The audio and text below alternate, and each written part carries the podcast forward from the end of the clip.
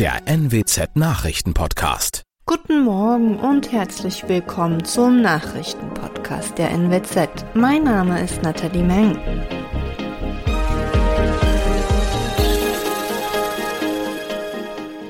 Und das sind unsere regionalen Nachrichten am Morgen. Oberverwaltungsgericht kippt 2G-Regel für den Einzelhandel in Niedersachsen. Nordenhammer Grundschule wegen Omikron-Fall geschlossen und Kunde stößt bei Impfpasskontrolle einen Metallständer auf eine Mitarbeiterin in Friseute. Das Oberverwaltungsgericht in Lüneburg hat die erst seit kurzem geltende 2G-Regel im Einzelhandel in Niedersachsen gekippt. Die Maßnahme sei zur weiteren Eindämmung des Coronavirus nicht notwendig. Sie sei auch nicht mit dem allgemeinen Gleichheitsgrundsatz vereinbar, entschied das Gericht am Donnerstag. Seit Montag galt für den Einzelhandel in Niedersachsen die Regel, dass Menschen, die nicht gegen Corona geimpft oder von dem Virus genesen waren, nur noch in Geschäften des täglichen Bedarfs einkaufen konnten.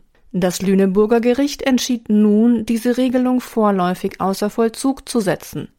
Geklagt hatte ein Unternehmen, das auch im niedersächsischen Einzelhandel Filialen mit einem Mischsortiment betreibt. Der Handelsverband hatte die Regel bereits im Vorfeld scharf kritisiert. Mit der Einführung der 2G-Regel sei damit zu rechnen, dass das Weihnachtsgeschäft in den Innenstädten weitgehend zum Erliegen komme. Eine Grundschule in Nordenham ist am Donnerstag wegen mehrerer Corona-Fälle geschlossen worden. Das Gesundheitsamt des Landkreises Wesermarsch hatte die Schließung angeordnet.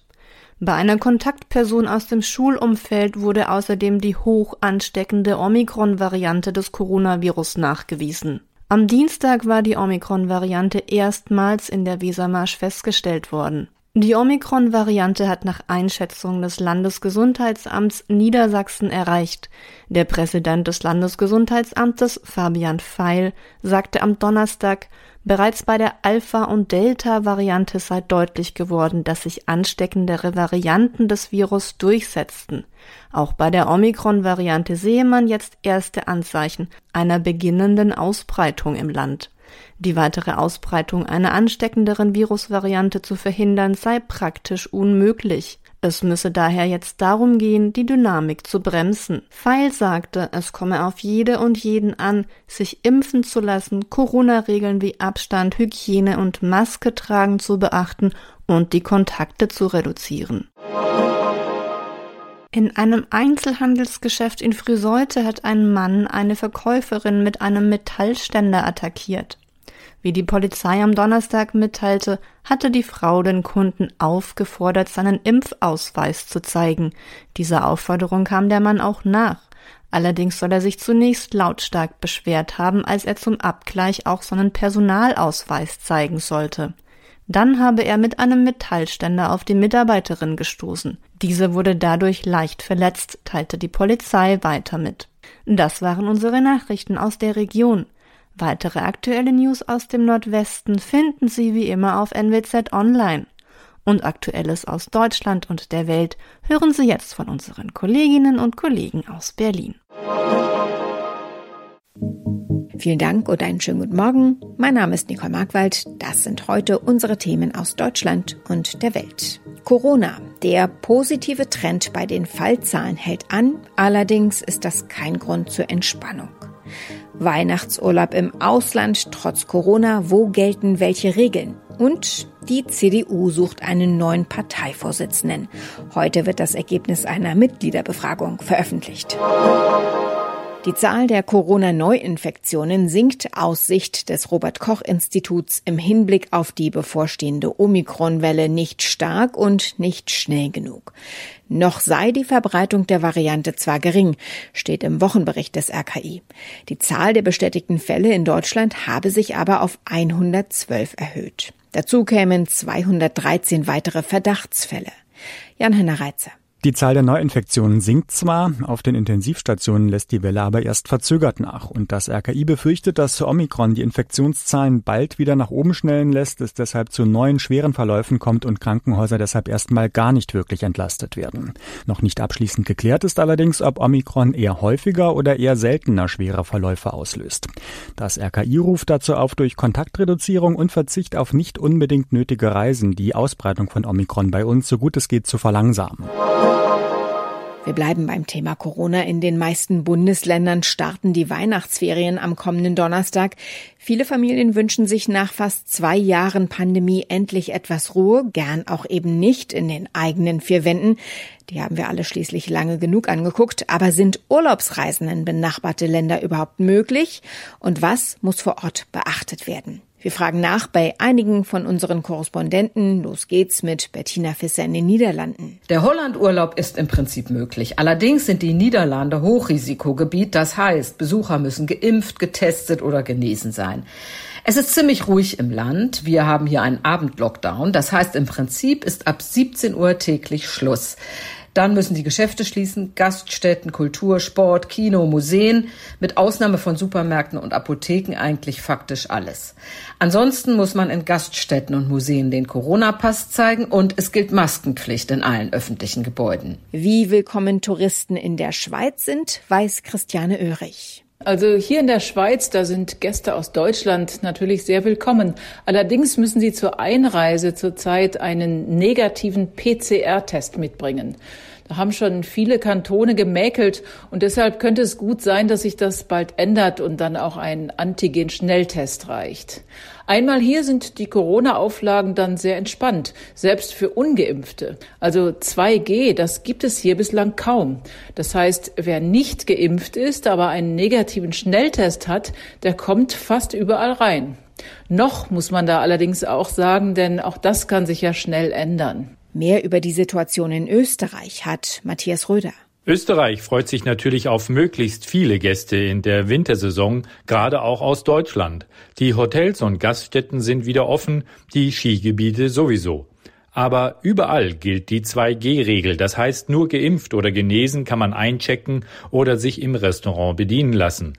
Schon für die Einreise ist mindestens ein PCR-Test nötig. Alle Regeln gelten auch für Kinder ab einem Alter von zwölf Jahren. Wenn man bedenkt, dass man ohne 2G bei der Rückreise nach Deutschland in Quarantäne muss, empfiehlt sich die Anreise eigentlich nur für Geimpfte oder Genesene. Und zu guter Letzt blicken wir nach Frankreich, worauf man sich einstellen muss, wenn in den Weihnachtsferien ein Frankreich-Urlaub ansteht, weiß Dorothea Finkbeiner. Hier in Frankreich geht Stand jetzt in den Weihnachtsferien fast alles, aber nur mit Maske und 3G-Nachweis. Die Einreise, der Blick vom Eiffelturm, ein Besuch in Disneyland oder im Moulin Rouge, Schlender durch die Weihnachtsmärkte, Skifahren in den Alpen, Raclette essen im Restaurant und danach ein Konzert. Nur Diskotheken sind geschlossen. Wissen muss man, dass 3G hier schon für Zwölfjährige gilt und Tests ab 22 Euro kosten und nach 24 Stunden verfallen. Und auch in Frankreich steigen die Corona-Zahlen. Verschärfte Regeln in den nächsten Wochen sind nicht ausgeschlossen. Die CDU ist auf der Suche. Auf der Suche nach einem neuen Parteichef. Der als Kanzlerkandidat gescheiterte bisherige Parteichef Armin Laschet tritt nicht wieder an. Stattdessen stellen sich diese drei Herren zur Wahl. Der ehemalige Kanzleramtsminister Helge Braun, Ex-Unionsfraktionschef Friedrich Merz und der Außenpolitiker Norbert Röttgen. Wer das Rennen macht, entscheiden die Mitglieder. Gute zwei Wochen lief eine Mitgliederbefragung Heute will die Partei das Ergebnis vorstellen. David Riemer in Berlin, womit ist denn heute zu rechnen? Auf welchen der drei Kandidaten läuft es am Ende hinaus? Ja, es gibt zwei mögliche Szenarien. Die erste, einer der drei Kandidaten holt die erforderliche Mehrheit von 50 Prozent plus X, dann wäre die Sache erledigt. Der Gewinner müsste dann auf einem Online-Parteitag im Januar von den 1001 Delegierten offiziell zum neuen CDU-Parteichef gewählt werden. Und äh, es gilt als sicher, dass die Delegierten dann auch der Entscheidung der Parteimitglieder folgen werden. Und Variante 2, wie sieht die aus? Ja, das ist das wahrscheinlichere Szenario, nämlich heute erreicht keiner die erforderliche Mehrheit von 50 Prozent. Dann müssten die beiden Bestplatzierten in eine Stichwahl. Derjenige mit dem schlechtesten Ergebnis wäre raus aus dem Rennen. Die Partei Basis müsste dann nochmal bei einer Mitgliederbefragung entscheiden. Die würde dann von Ende Dezember bis Mitte Januar laufen. Und äh, es ist gut möglich, dass Ex-Unionsfraktionschef Merz und der Außenpolitiker Röttgen in die Stichwahl müssten. Ex-Kanzleramtschef Braun hat offenbar die schlechtesten Chancen auf die Laschet-Nachfolge als CDU CDU-Parteichef. Das ist jedenfalls aus Parteikreisen zu hören. Mal sehen, ob es wirklich so kommt. Merz und Röttgen versuchen ja nicht zum ersten Mal Parteichef zu werden. Wer hätte denn dann von den beiden die besten Karten? Also gesetzt der Fall Merz und Röttgen müssten sich tatsächlich in einer Stichwahl duellieren, dann lässt sich Stand jetzt nicht eindeutig sagen, wer am Ende vorne liegen wird. Aber völlig richtig, für Röttgen ist es jetzt der zweite Anlauf, CDU-Parteichef zu werden. Merz versuchte sogar schon zum dritten Mal. Und äh, noch etwas zur Beteiligung an der Mitgliederbefragung, die bis gestern lief. Knapp zwei Drittel der rund 400.000 Mitglieder haben wohl bei der Abstimmung mitgemacht, also fast eine Viertelmillion. Das hat die CDU am späten Nachmittag auf Twitter mitgeteilt. In unserem Tipp des Tages blicken wir auf das anstehende Weihnachtsfest. Genauer gesagt auf unser Wohlergehen, denn auf unsere Verdauungsorgane kommt in den Weihnachtstagen besonders viel Arbeit zu. Die Mahlzeiten an den Feiertagen sind eher schwer und fett, Stichwort Gänsekeule. Und wer hat schon Lust auf Sport, wenn man es sich mit dem bunten Teller gemütlich machen kann? Dazu Glühwein und Plätzchen, wie das eben so ist. Wie man vielleicht dabei doch ein gutes Bauchgefühl bekommt, kann uns jetzt Johanna Theimann erzählen. Johanna, an den Feiertagen gibt's vor allem eins, viel Essen und viel zu trinken. Wie werden die Weihnachtstage für die Verdauung und somit auch für einen selbst entspannter? Ja, bevor wir uns die Plauze so richtig vollhauen, sollten wir schon bei der Menüplanung im wahrsten Sinne des Wortes auf unser Bauchgefühl hören. Wenn der Gänsebraten vom letzten Jahr schlechte Erinnerungen weckt, dann vielleicht was leichteres wählen. Viele verzichten ja auch, wenn abends groß aufgetischt wird, auf das Frühstück. Das ist aber gar keine so gute Idee, sagen viele Ärzte, denn regelmäßige Mahlzeiten sind deutlich angenehmer für unsere Verdauung. Und natürlich gründlich kauen, auch noch ein wertvoller Tipp, ist auch beim Weihnachtsmenü wichtig. Und wie verhält es sich mit dem berühmten Verdauungsschnäpschen? Das darf bei vielen unterm Tannenbaum nicht fehlen. Laut Ärzten ist die Kombination von einem vollen Magen und Alkohol aber nicht wirklich hilfreich und für die Verdauung ist es natürlich eine Belastung. Also vielleicht nur ein Glas Wein statt einer Flasche, denn tatsächlich hemmt Alkohol die Magenmuskulatur und die Nahrung wird viel langsamer verdaut. Und auch der Verdauungsschnaps hat übrigens nur einen Placebo-Effekt.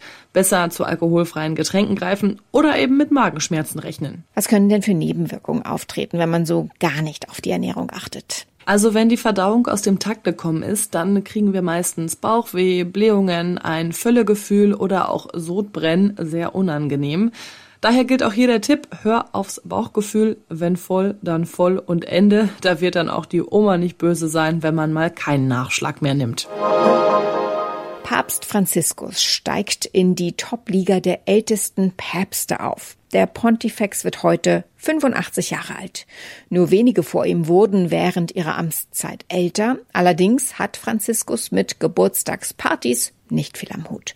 Überraschungen sind aber nicht ausgeschlossen. Claudia Wächter in Rom gibt es vielleicht wieder eine Geburtstagspizza-Party wie vor ein paar Jahren. Und wie geht der Papst eigentlich mit dem Älterwerden um? Macht ihm das zu schaffen? Ja, eine Pizza-Party steigt hier nicht. Der Papst steht auch eher auf Süßes. Und ähm, ein Nachbar hier im Vatikan, der schenkt ihm auch immer eine Torte. Und vielleicht lädt Franziskus ja auch irgendwen ein, Obdachlose zum Beispiel. Und seine Fans, die wünschen ihm natürlich vor allem, dass er noch lange fit bleibt. Zuletzt hatte er ja die Magen-OP, dann seine Probleme beim Gehen. Er selbst meinte mal, älter werden ist nicht leicht, aber Humor hilft. Soweit das Wichtigste an diesem Freitagmorgen. Ich heiße Nicole Markwald und wünsche einen guten Tag.